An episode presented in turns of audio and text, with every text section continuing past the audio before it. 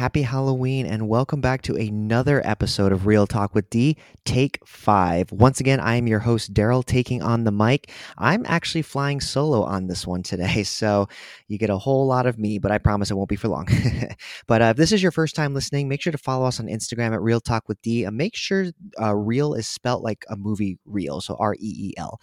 But basically, what we do here is we take a movie, most of the time it's been an older movie, we break it down in our own way, discuss it, have fun with it.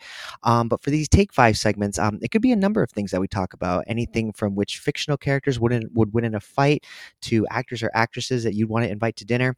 But it just gives you a chance to take five minutes from work or school or what have you and see if you agree or disagree or just join in the conversation.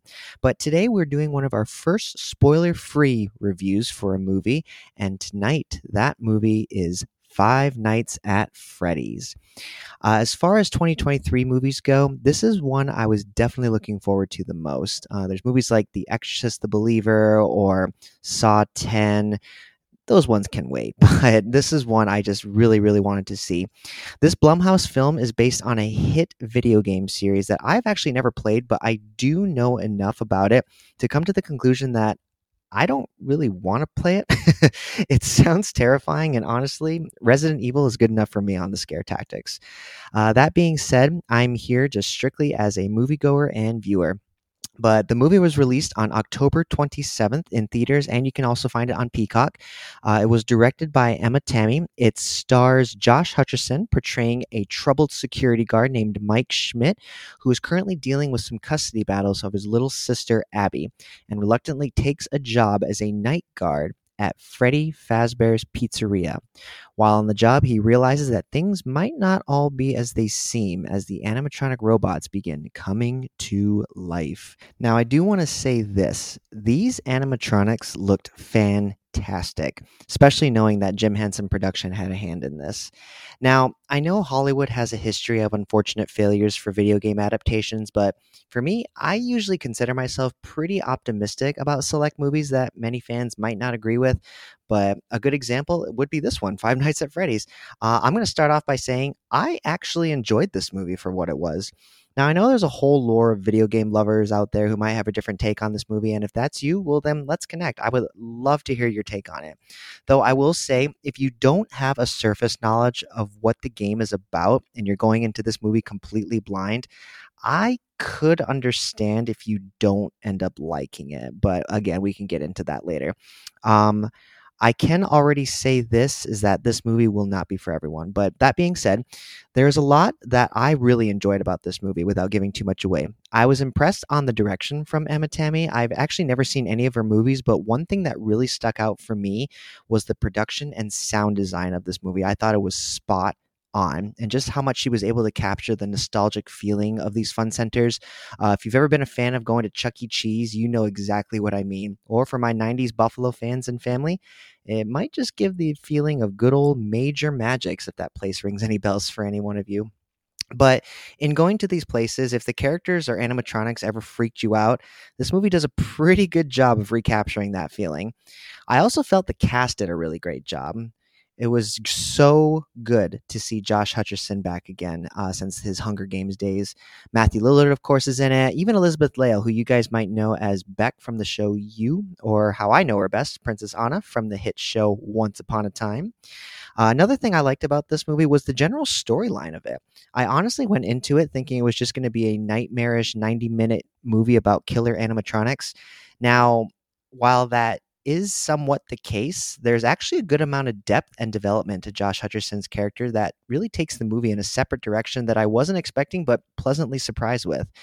Um, the movie itself runs about an hour and 49 minutes, and it actually hits hard on the trauma that the character is going through as he continues to have dreams on the disappearance and apparent murder of his younger brother.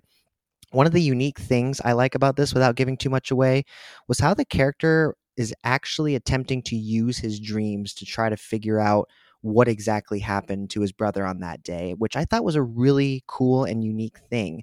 And it really gave the movie some heart to it as well. Now, I do know over the weekend that this movie got a lot of pushback from critics and horror fans who are claiming that the movie was too poorly paced and relied too heavily on jump scares or that it wasn't violent enough and should have been rated R instead. And while I do completely understand that and I see where they're coming from, I can honestly say I think it worked out with the level of violence that this movie gave. There's actually a death scene in the movie that I did, in fact, see coming, but the way the character died, I was honestly surprised they kept it for only a PG 13 movie. So, I mean, a lot of the stuff sometimes you don't even see, but still, I thought for what it was, they made it work. But with that being said, there are, of course, elements of the movie that I wasn't the biggest fan of. I'm honestly not a fan of movies that are only scary because of their jump scares. For me, as someone who jumps easily in a movie, um, a jump scare has to leave that effect on me for a little while and it has to make me feel uneasy. It can't just be like a one and done kind of deal. Uh, whereas this movie, it didn't really give that, in my opinion. It was just like a jump scare, and sometimes maybe a laugh would follow, or you know, just like your cliche jump scares. I just wasn't crazy about it. But this is the reason why I like movies like the Shining or even like the original Exorcist, which I'm I'm really not the biggest fan of, but it's a well-made movie, um, and they still terrify me today just because they're scary for what they are. They don't need those jump scares to make it terrifying. They don't try too hard to be something that they're not.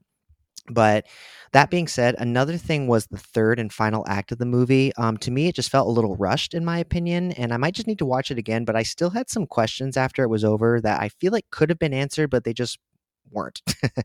um, but like all good horror movies, there is, of course, a twist. Um, it's a predictable twist, in my opinion, but if you know your horror movies, you'll probably catch this one pretty quick.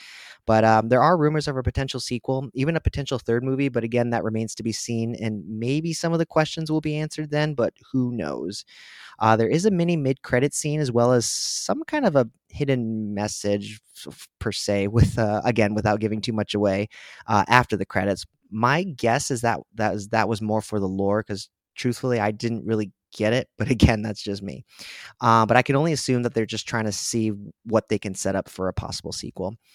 But anyways you guys wrapping things up overall i really enjoyed the movie and would definitely recommend it if you're just looking for a fun entertaining movie for halloween night. Uh, it's not overly scary or gory but it does provide fun and a little bit of humor too. It's definitely a more light-hearted horror movie and i'm not going to reveal any favorite scenes but i will give this the old real talk rating and i'm going to go ahead and just give it a six for this one uh, again, this is no Oscar worthy movie and it definitely has its flaws, but it provides entertainment, which is frankly all I look for in a movie. As long as it entertains me, then that's all that really counts, in my opinion. But, anyways, you guys, uh, that'll conclude today's Take Five segment. Have you guys seen Five Nights at Freddy's? If so, what did you think? Uh, let me know. I'd love to hear from you. Don't forget to follow us on Instagram, uh, Reel Talk with D. Uh, spread the word to your friends and family. Listen to this podcast on Apple, Spotify, Google, wherever you get your podcasts. But again, you guys, this is Take Five. Thank you again so much for tuning in. You guys rock, and we will be talking with you real soon. Happy Halloween, everyone.